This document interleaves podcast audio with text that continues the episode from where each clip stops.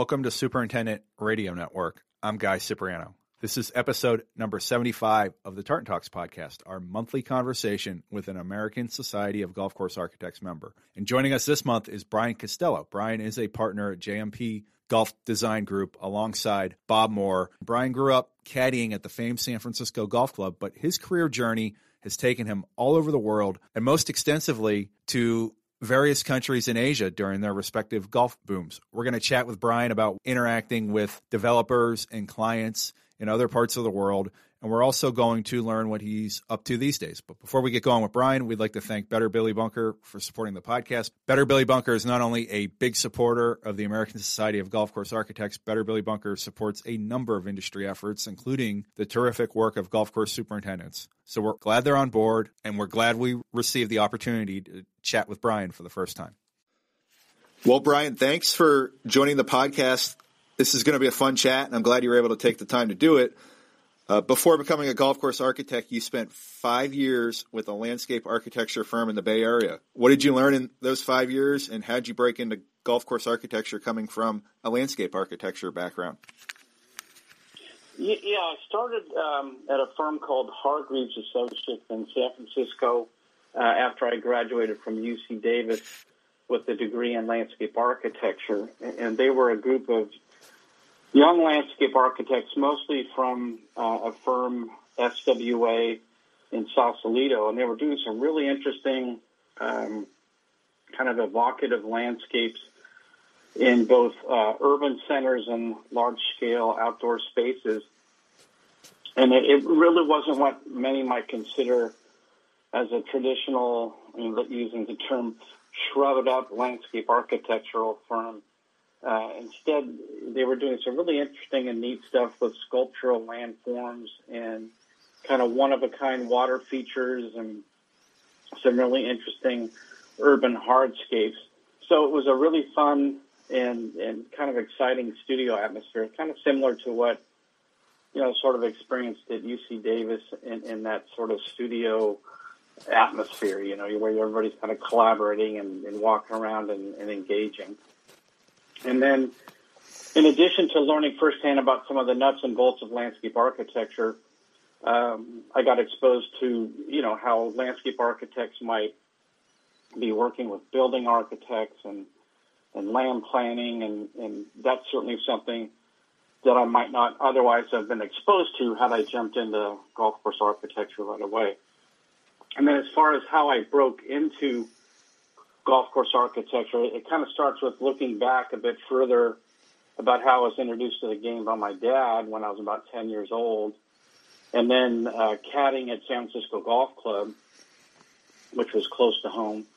And that's where I really learned how to play. Um, you know, my mom would, would drop me off early on Monday mornings when the course was closed, and I would try to cram in as much golf as I could during that time, and she'd pick me up uh, kind of before the uh, street lights would go on, if you will. So, you know, being exposed to those or that particular iconic track, um, and, and at the time I didn't know who Tillinghast was. You know, I just thought it was a really cool golf course. But it certainly, you know, in hindsight, made me a better player. And uh, more importantly, as it turns out, it planted some seeds that would bear fruit later on.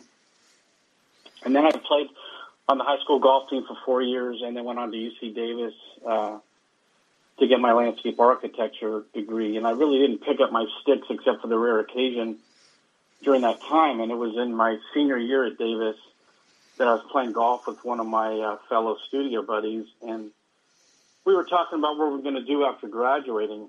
And and I said, well, I'm going to head back to San Francisco in the Bay Area and work at one of the, the firms I'd been interviewing with. And my buddy Scott says, well, I'm going to become a golf course architect. And I literally stopped in the middle of fairway and looked at him and I said, you can do that? Because from my experience, you know, growing up in the Bay Area, all the golf courses that I knew were built a long time ago. So, well, I thought it was really cool. It really didn't think that much about it. Um, so I did end up, like I said, going on to Hargreaves Associates in San Francisco and Scott ended up joining up with uh, Mike Poellot. Um, so Scott and I had stayed in touch over the years playing golf occasionally, and, and five years after graduation from Davis, he calls me up and says, "Hey, we're looking to hire. W- would you be interested?" And, and I first turned him down because I'd recently got a promotion and really enjoyed the work we were doing. But he persisted and said, basically, "Hey, you know, just come on down and talk to us."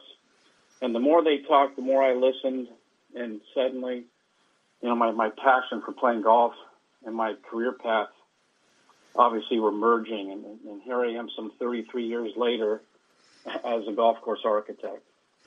Wow, there's a there's a lot to unpack there. That's that's quite a story. Uh, in, in terms of the landscape architecture firm, did any of the projects you worked on in that studio, are they do they still exist? Do you go by them? Do you see them at all today? Um, yeah, we had done an urban landscape um, at a plaza in in San Jose. It's actually right in downtown. Uh, it had to be a multi-purpose, multifunctional space because they have Christmas at the park there. Um, so it's just this interesting context of you know this urban setting. It's literally kind of shaped like a capsule or a, or a Tylenol pill, for lack of a better way to describe it. But it had a lot of functions and a lot of purposes. You know, as an urban space, um, something that attracted people to the to the plaza. Um, and some of the work we did was in Denver, which I haven't seen recently, but some of them were private residences, like up in the Napa Hills, um, for somebody that was starting a, winery. Um, there were just some really interesting landscapes. Also, there was a park out by Candlestick Park, the stadium out there. So, yeah, I, I do get the occasion to revisit them um, and see how they've matured over the years, which is which is really, really fun. We've had a lot of guests on the podcast who come from landscape architecture backgrounds. That's fairly common uh, amongst your ASGCA peers. Uh, what skills did you use as a landscape architect that are applicable to golf course architecture? Yeah, I mean, first for me anyway, I think there's many paths to becoming a golf course architect. But um, I, I think landscape architecture provides probably one of the best foundations for the profession. You know, there's the nuts and bolts technical skills of the profession, you know, the obvious grading, drainage, irrigation, you know, how softscapes and hardscapes function. You know, there's there's site analysis and land planning. Um, you know, we, we took courses in professional practice about management and, and ethics and you know, code of conduct and things of that sort. You know, uh, biology and broader understanding of, of ecosystems and, and what influences those and sustainability. And then on this, at the same time, on the creative side, exposure to arts and, and kind of the related aesthetic principles and how you successfully merge those elements into exciting you know, spaces, uh, places where people want to gather. Um, and so, you know, in fact, thinking about that, that's almost uh, verbatim what we do as golf course architects. It's just that the user profile sort of changes.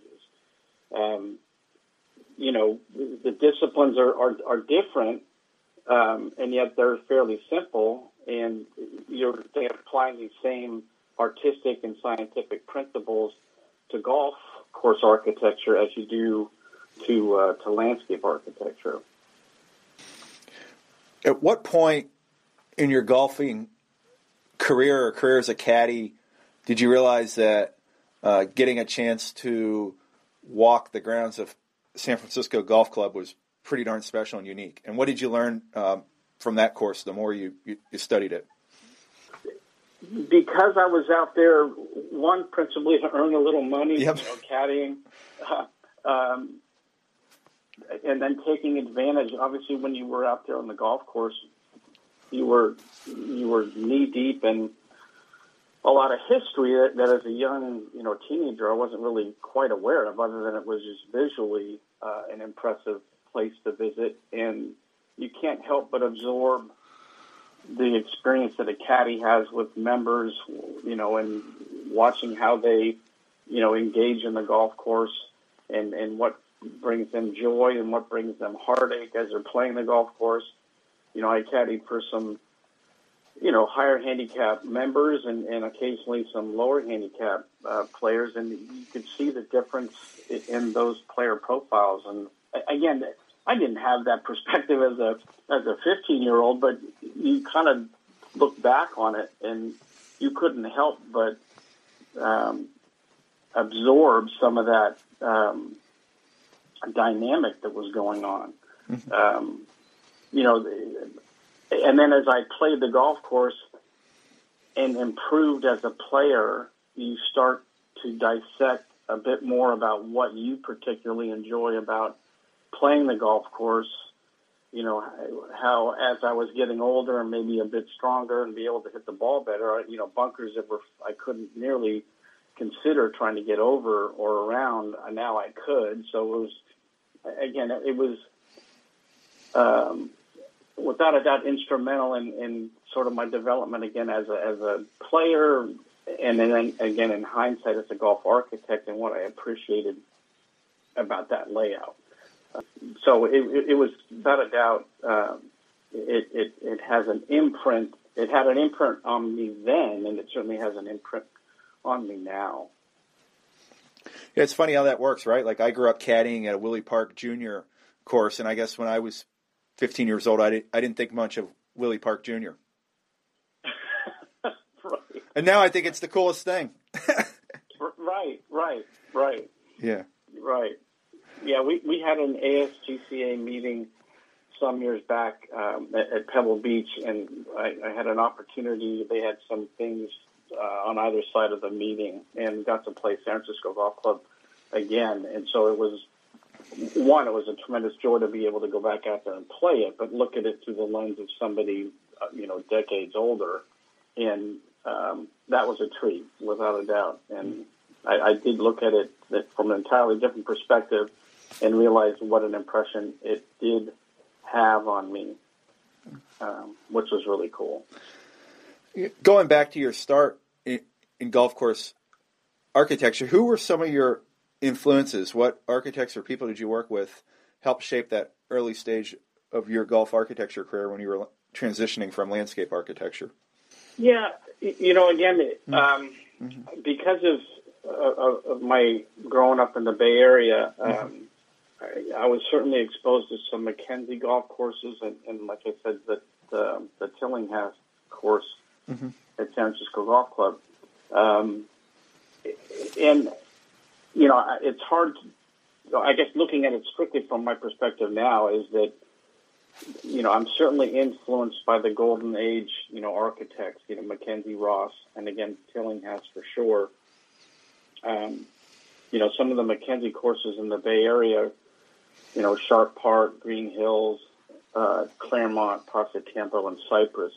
Um, you know, playing those and experiencing them and, and how he used the topography to both route the golf course and, and, and how the, the natural land generally afforded the opportunity to present the bunkering and the strategic values.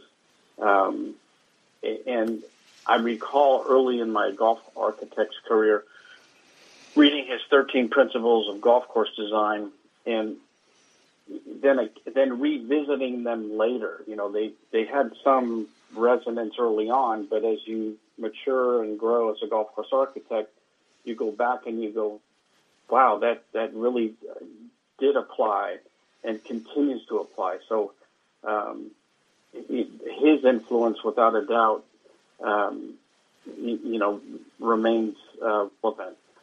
Um, and again, drawing back on on you know Tillinghast, um, his use of the topography at San Francisco Golf Club and these big sprawling uh, bunkers that frame, you know, rather wide fairways, um, and, and placed a premium on preferred angles, you know, and, and how you approached the green, and then, you know, the the interesting undulations on the on the green, and, and how that further reinforced the advantages or disadvantages of, of where you placed your tee shot um, you know, all, all, those things have an impact on me now uh, and have for some time.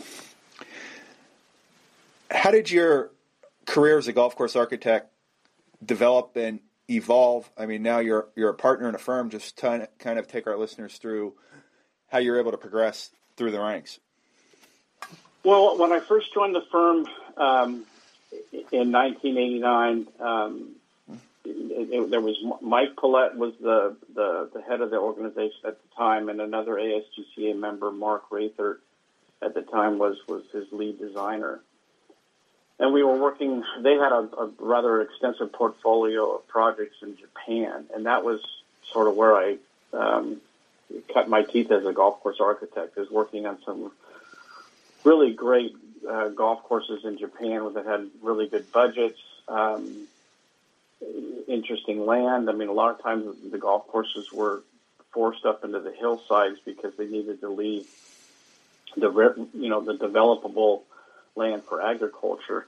Um, but it was like you know baptism by fire, uh, it, but in a good way, in the sense that um, we had a number of projects that really required you know you to to use again drawing back upon those landscape architecture uh, skill sets. Um, and, and then the firm, you know, purposely progressed uh, in, in, moving into different markets. Um, you know, we, have seen a lot of boom and bust cycles. And Japan certainly was uh, the first big bust that we saw when that occurred in the 90s. Um, so it was what I think it was five years after I joined the firm that um, I, I became a partner in the firm along with my other um, uh, partners, and you know we just sort of took the reins and wanted to develop both uh, our own careers as golf course architects, but also to expand our our um, our regions and our markets, and you know doing that in an international scenario is one thing, um, and doing it domestically, um, although there's certainly parallels um, and challenges, um, that's kind of the progression of what's occurred over the past several decades. Um, pivoting, eh, you know, to new markets, um, being able to at, at some point in our in our careers to be able to identify markets that we wanted to try to get into and set up a strategy to do that and and successfully pull it off. Which uh, you know, looking back on that, we we made some right decisions collectively as a group um, to try to identify markets that we wanted to get into, um, and you know, we have a lot of really good, fortunately, a lot of good successful golf courses courses that you know have have played professional tournaments on and um, have gotten awards and so it, has been a great great ride and hopefully it's going to continue for for for a bit longer. What have you learned about different cultures and golf philosophies in all these travels of yours and all these projects in different nations? You, you know, it, that's a great question because I, I, I've thought about that, and I've been asked a similar question over the years. Is there's even though there sometimes might be a language barrier, um, there's kind of a universal understanding in golf, right? Where you, you can play golf with somebody that doesn't speak English, and I may not necessarily speak or understand um, their language, but you know, birdie, bogey, par translates across uh, you know a lot of different uh, countries. Um, and, and it's it, that's been one of the, the, the best experiences for me is, is to be able to see how golf is appreciated across so many different cultures. Um, you know, different countries may approach it um, differently. As an example, say in Japan and Korea, you know, these, the majority of the folks that play the game are in heavily populated or you know densely populated areas, and the ability to go out and play golf and kind of decompress that on a on a golf course is is you know a treasure to them, and, and that's not dissimilar to what people here in the states experience for sure. But it's just interesting to see how uh, golf can translate across cultures as something that can be enjoyed by you know generations, um, um, you know people of different abilities. Um, you know, one of the things that was kind of interesting that somewhat that well obviously dissimilar to what we do in the states is like in Japan they have two starting times. You, have your starting time for the front nine, you have lunch, and then you have a starting time on the second nine. Um, you know that's different, um, but, but pr- you know pretty cool at the same time. Again, because that's what tends to work for them. They're driving long distances and uh, being able to enjoy, say, your your time at a golf course a little bit longer um, is something that they really appreciate. Whereas on the flip side, you know, here, maybe in the States and some other places, a lot of times they're trying to play golf uh, in rather a quick fashion, and pace of play is an issue, and um, you know that, that's a different dynamic. One of the interesting things I noticed on your website is that you describe golf design as art on a grand scale. Uh, what's the most challenging part about turning a landscape into a work of art, especially on some of the rugged uh, landscapes it sounds like you've worked at overseas. Yeah, I, um, you know, uh, when, when, you're playing golf, you're you're hoping for a really memorable, uh, you know, experience. I mean, some of the, the my best rounds of golf, um, you know, was enjoying the company of, of the, those that I was playing with, but also something that was visually stimulating. And we absolutely work on a really big canvas and understanding scale is really important in the design of, a golf course. Um, whether we get a piece of property that's, you know, beautiful, it has all these natural resources, wonderful topography, great tree cover, or, or you know, combination of forested areas and open areas, um, or something that's literally a blank canvas and you have to create the, the landscape. Um, it, whatever you do, it, it, has to ultimately feel as if it's, it's appropriate to the setting um, and something that's, uh, you know, again, what I mentioned earlier about um, my early years of creating sculptural landforms whatever you're, you're, producing, whether it's minimally impacting the landscape or whether it's it's wall to wall, um, it, it, needs to flow visually. It needs to tie into the strategic values or, or you know how you tilt the fairway. You know how you support a bunker complex. You know those features really need to tie into each other and provide kind of this seamless transition across the landscape. And I su- suppose the the challenge is is what I really actually look forward to the most is how can I make the most out of this situation and this site and create something that's really dramatic and, and dynamic and fun to play. How about when you're working on a renovation? Can a golf course renovation have an artistic element, or is that just a bit too challenging sometimes? Well, it, it certainly depends, obviously, on the scale of the renovation. Mm-hmm. You know, the budget, all that plays into the equation. But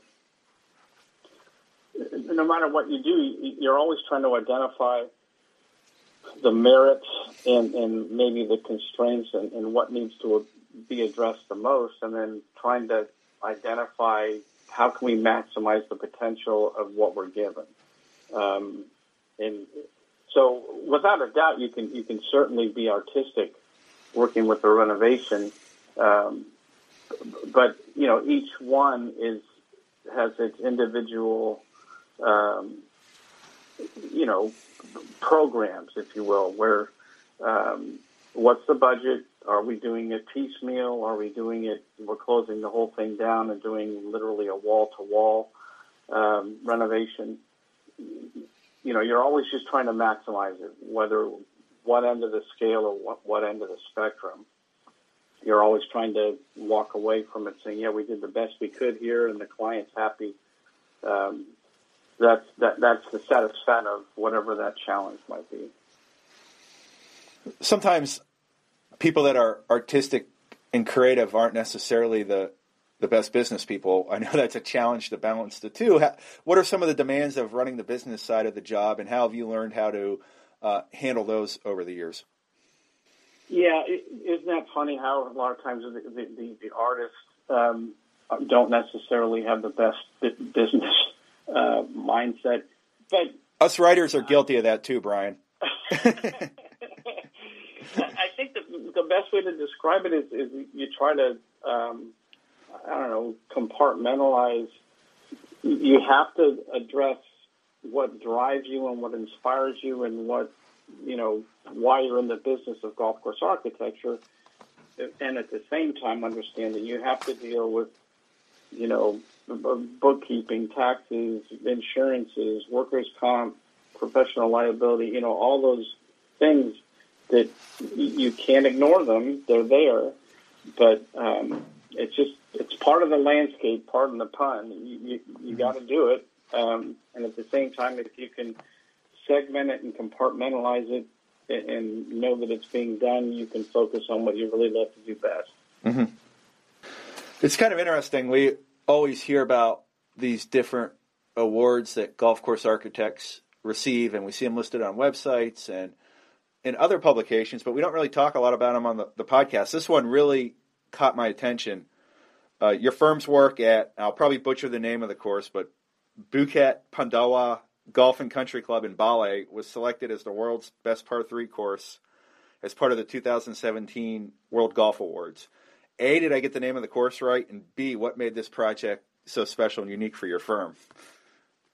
You, you did nail it on the name. Um, full credit goes to to my partner Bob Moore um, for this particular project. Um, I, I, visited the site once, and um, the, the, the property has, I think it's five um, like five star hotels that that are part of the overall development, and because they were maximizing that potential, um, they said they really only had about half the land, um, and they thought a nine-hole golf course would be um, appropriate. So Bob, you know, was thinking on this. You know, I, I'm not sure necessarily that a nine-hole um, is is the best approach to take in offering golf because there's a lot of 18-hole golf courses in the market, and people may tend to gravitate towards that. So again, full credit goes to him. He thought, you know what? No, let's do an 18-hole par three course. Um, it'll be something unique. You know, if you've got that many resorts that are surrounding the golf course, you know, the time and, and the pace of play, and if you're there for a convention and don't have the, the amount of time uh, necessarily to spend at an 18-hole golf experience, an 18-hole par three golf course would, would be perfect. And so one of the unique things about it is I, I think it's, gosh, about 10 holes have some view of the ocean. He engaged with um, some artists in the community to, to recreate some of these temples and, and some of the images um, that are sprinkled throughout the golf course. So it's contextually, it, it's part of the Balinese experience. You've got those those ten holes again about that have these wonderful ocean views, and there's just a lot of interesting rock features and um, some some water features, and, and there's just a lot of elements on each hole that make it unique and interesting and fun to play. And voila, the award came about. I mean, ha- having the the Bali address certainly helps, but but Bob put a tremendous amount of creative effort into it to make it a really fun and interesting and unique layout. As most of our listeners are well aware of, uh, the high end golf travel sector of the United States, par three courses are becoming common and they're being built more and more. Have they caught on in other parts of, of the world in, in resorts and other high end developments? Yes, but I think uh, the U.S. is probably ahead of the game in that respect. Because uh, I think, well, without a doubt, the, the, U.S. and perhaps Europe and, and, and Australia, they may lead, you know, the charge, if you will, on some of these different twists or different solutions to how you can provide golf that's not necessarily the, the quote unquote traditional 18 hole golf course. Um, but yeah, and typically some of those, um, you know, golf courses are um, in addition to an 18 hole traditional golf course. So you might have a complex that offers more than just the 18 hole golf course, but, but a par three course. But I think that's changing. Um, you know, the same challenges that we have here in the U.S. as far as the cost and the, maintenance and the staffing and all those, those pressures, you know, to attract, you know, millennials and, and, and some of, you know, new golfers to the game, you need to uh, provide some of those alternative forms of of golf, where the par three course or a six hole course or some other um, non traditional number of holes are are highly attractive, uh, and so I think we're going to see more of that. What's the golf development situation like in Asia right now, and how much potential is there in some of the Asian markets. I don't need you to give away all your secrets here about the work you're trying to do, but is it starting to pick up again in Asia post COVID 19? Without a doubt, COVID's uh, had an impact. You know, we had a, a fairly balanced portfolio of work with you know, domestic projects mm-hmm. and international projects. Um, COVID's had a much longer impact on some of the international markets that you know, particularly in the Asia Pacific Rim, uh, Brazil and the like, it's had an impact, and, and they're a little bit behind um, as far as a more fuller recovery uh, as a result of that. However, we've been, you know, contacted recently by some existing clients and new potential clients in some of these markets whereas it seems that they are feeling a bit more comfortable that they can move forward on some projects, which is certainly encouraging. Not just for the obvious, anytime we can move forward with the impacts that COVID has had in markets, so much the better. Um, but so yes, to answer your question, we've seen that. I don't know that we're going to see necessarily anything like we saw, um, you know, some years past, or the past decade, in some of the markets that we've been working in. Um, but without a doubt, we're seeing some, you know, uh, new contracts that we're, we're signing up to do some initial master planning. Um, uh, Brian, how how cool has it been to be one of the people and firms that introduce golf to some of these countries. I take it some of the places you've worked over the course of your career did not have many golf courses when you got there. How cool is it to introduce a new game and industry to a country or help in, introduce a new game and industry to a country? Well, it, has been um, really rewarding. I mean, to put it to put it mildly, mm-hmm. you know, I'll, I'll, take an example of, of Brazil. Um, you know, they had a very uh, small number of golf courses that were generally focused around uh, Sao Paulo and Rio, um, in a very passionate but small, again, you know, golf community. And you know, they, they added some new golf courses, which I did a couple down there.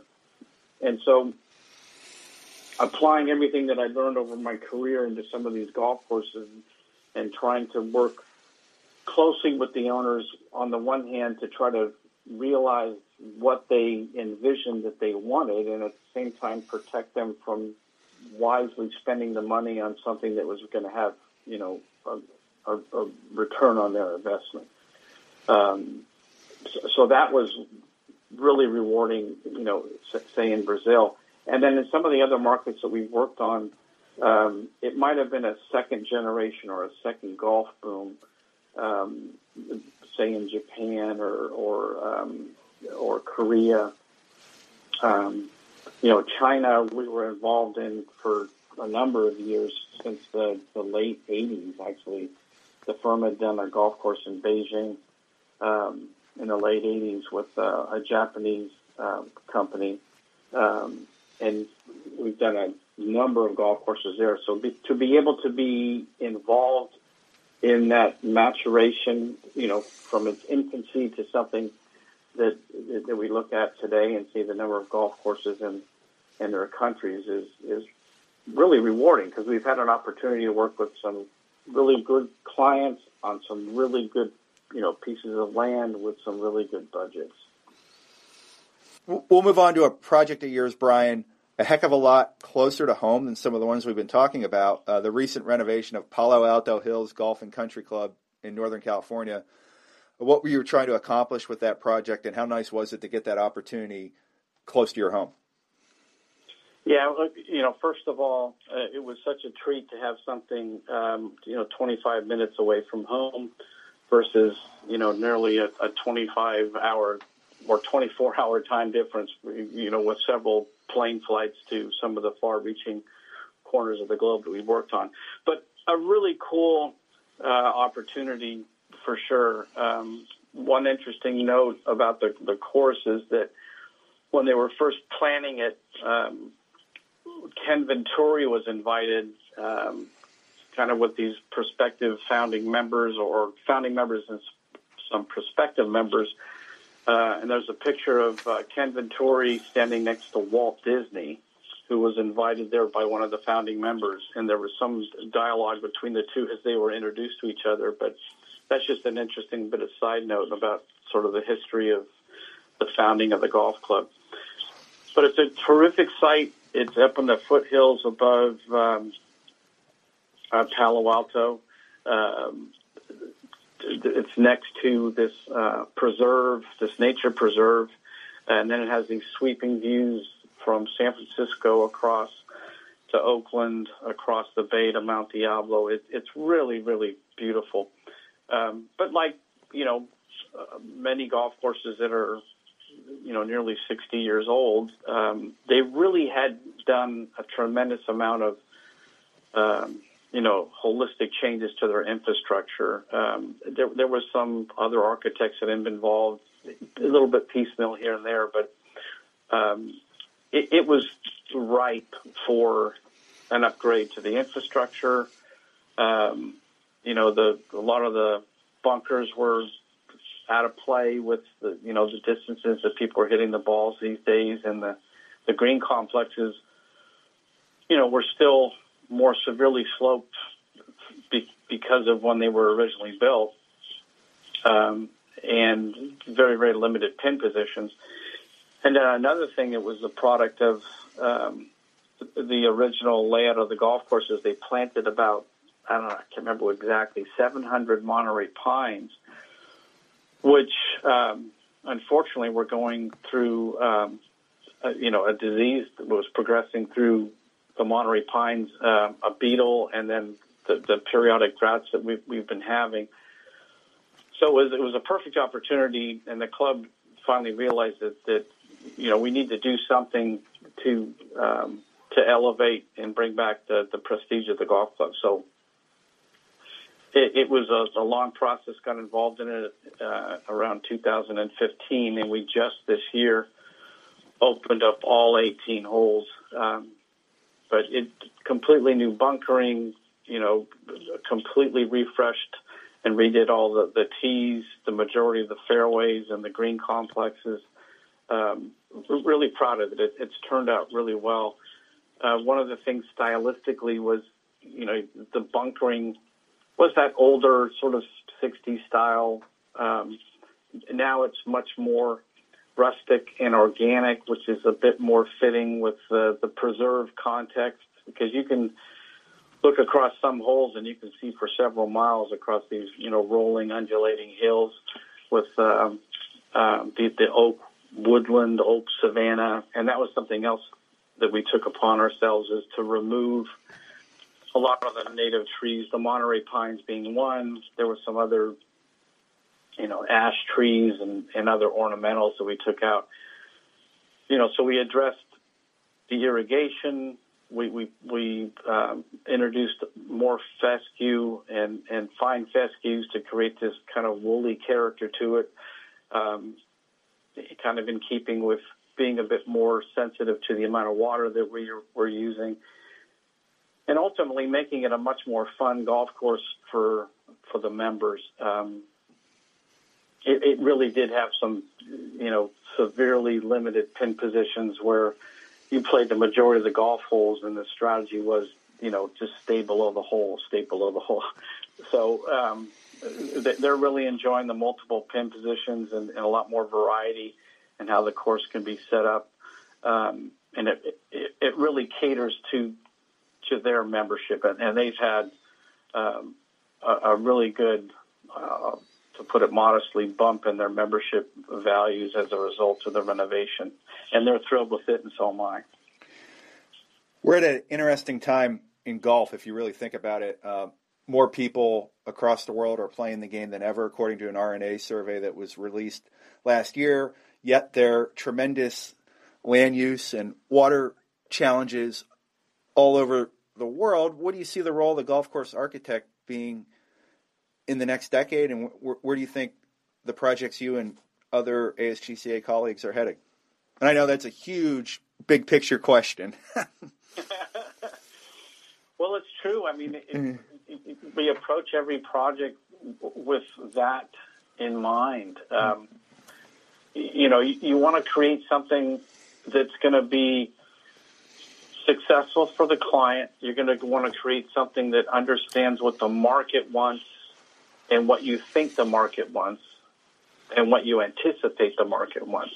You know, I mean, sometimes the dialogue that we may have with, with an owner for a new project or with, you know, committees uh, on, a, on a club that's renovating is, is applying what we understand as, as golf course architects and members of the ASGCA is, you know, let's create something that's going to be financially viable. You know, let's be smart with the dollars and, and, and putting in the, the, the proper infrastructure so you can maintain the golf course properly. Um, you know, trying to educate them uh, about past experiences and what you foresee is driving the market going forward. You know, again, you know, just put the effort in, and we also put the effort in too to listen to the client and, and finding out uh, what it is they want. You know, in the case again of both a new course or an existing course that, that's considering a renovation, um, and, and taking that information and creatively translating that into something that addresses those issues and and um, is, is is looking forward as to where you think the that market's going to go, where um, the the economy can go. You know, because in some of the markets we've worked on internationally, everybody's thinking they just need to build a better course than their neighbor and, and that's true to an extent, but you, you have to look not just in the the here and now, of what you foresee for the next couple of years, but you have to look a little bit beyond that. Um, so, yeah, your question was a bit broad and far-reaching, but I, I think that's that's the benefit of hiring, you know, golf course architects with with you know a, a good portfolio of of successful projects, and you know, without tooting our or horn too much. You know, ASGCA members not only draw from their own experience, um, but also the experience of, of, others in the profession um, and, and, and the resources that are available to them to make sure they're putting their best foot forward and providing those those services and that knowledge and that experience to the clients. Okay, last thing here, and I promise that this will not be as a broad base of a question, Brian. you've probably worked in places that you never imagined you were going to work when you were carrying golf clubs at San Francisco Golf Club. What's a place you haven't worked that you'd like to work here in the next decade? Okay. Um, you know, it, it, it's interesting. I'll, I'll, I'll treat it in a twofold fashion. Iceland I, I mean, I, I was surprised. Some of my colleagues uh, on the um, executive committee were over there recently for a meeting, and uh, I can't remember the exact number, but I was blown away. I, I there's a there's a number of golf courses over there, um, and I think that's just a kind of a cool landscape.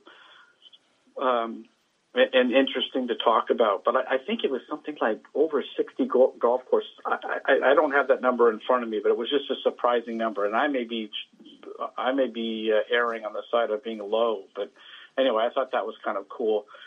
And then the other side would be to, to do something again locally. Um, if just to, to, to be where I'm at in my career and having had the opportunity to work in many different places um, and meeting a lot of really interesting people in those locations, doing something locally, uh, you know, considering where I started, at, you know, as a young kid in, in the in the Bay Area, uh, and, and giving back to the game, if you will, locally um, or, or internationally, like I say with the Iceland example, I think is is is a cool opportunity uh, if you will, maybe to wrap wrap up a bow on a on a on a career um, down the road.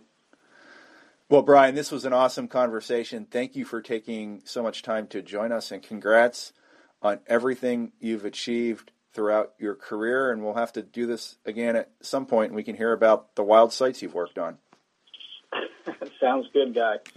I appreciate it. I appreciate the opportunity. Thank you so much.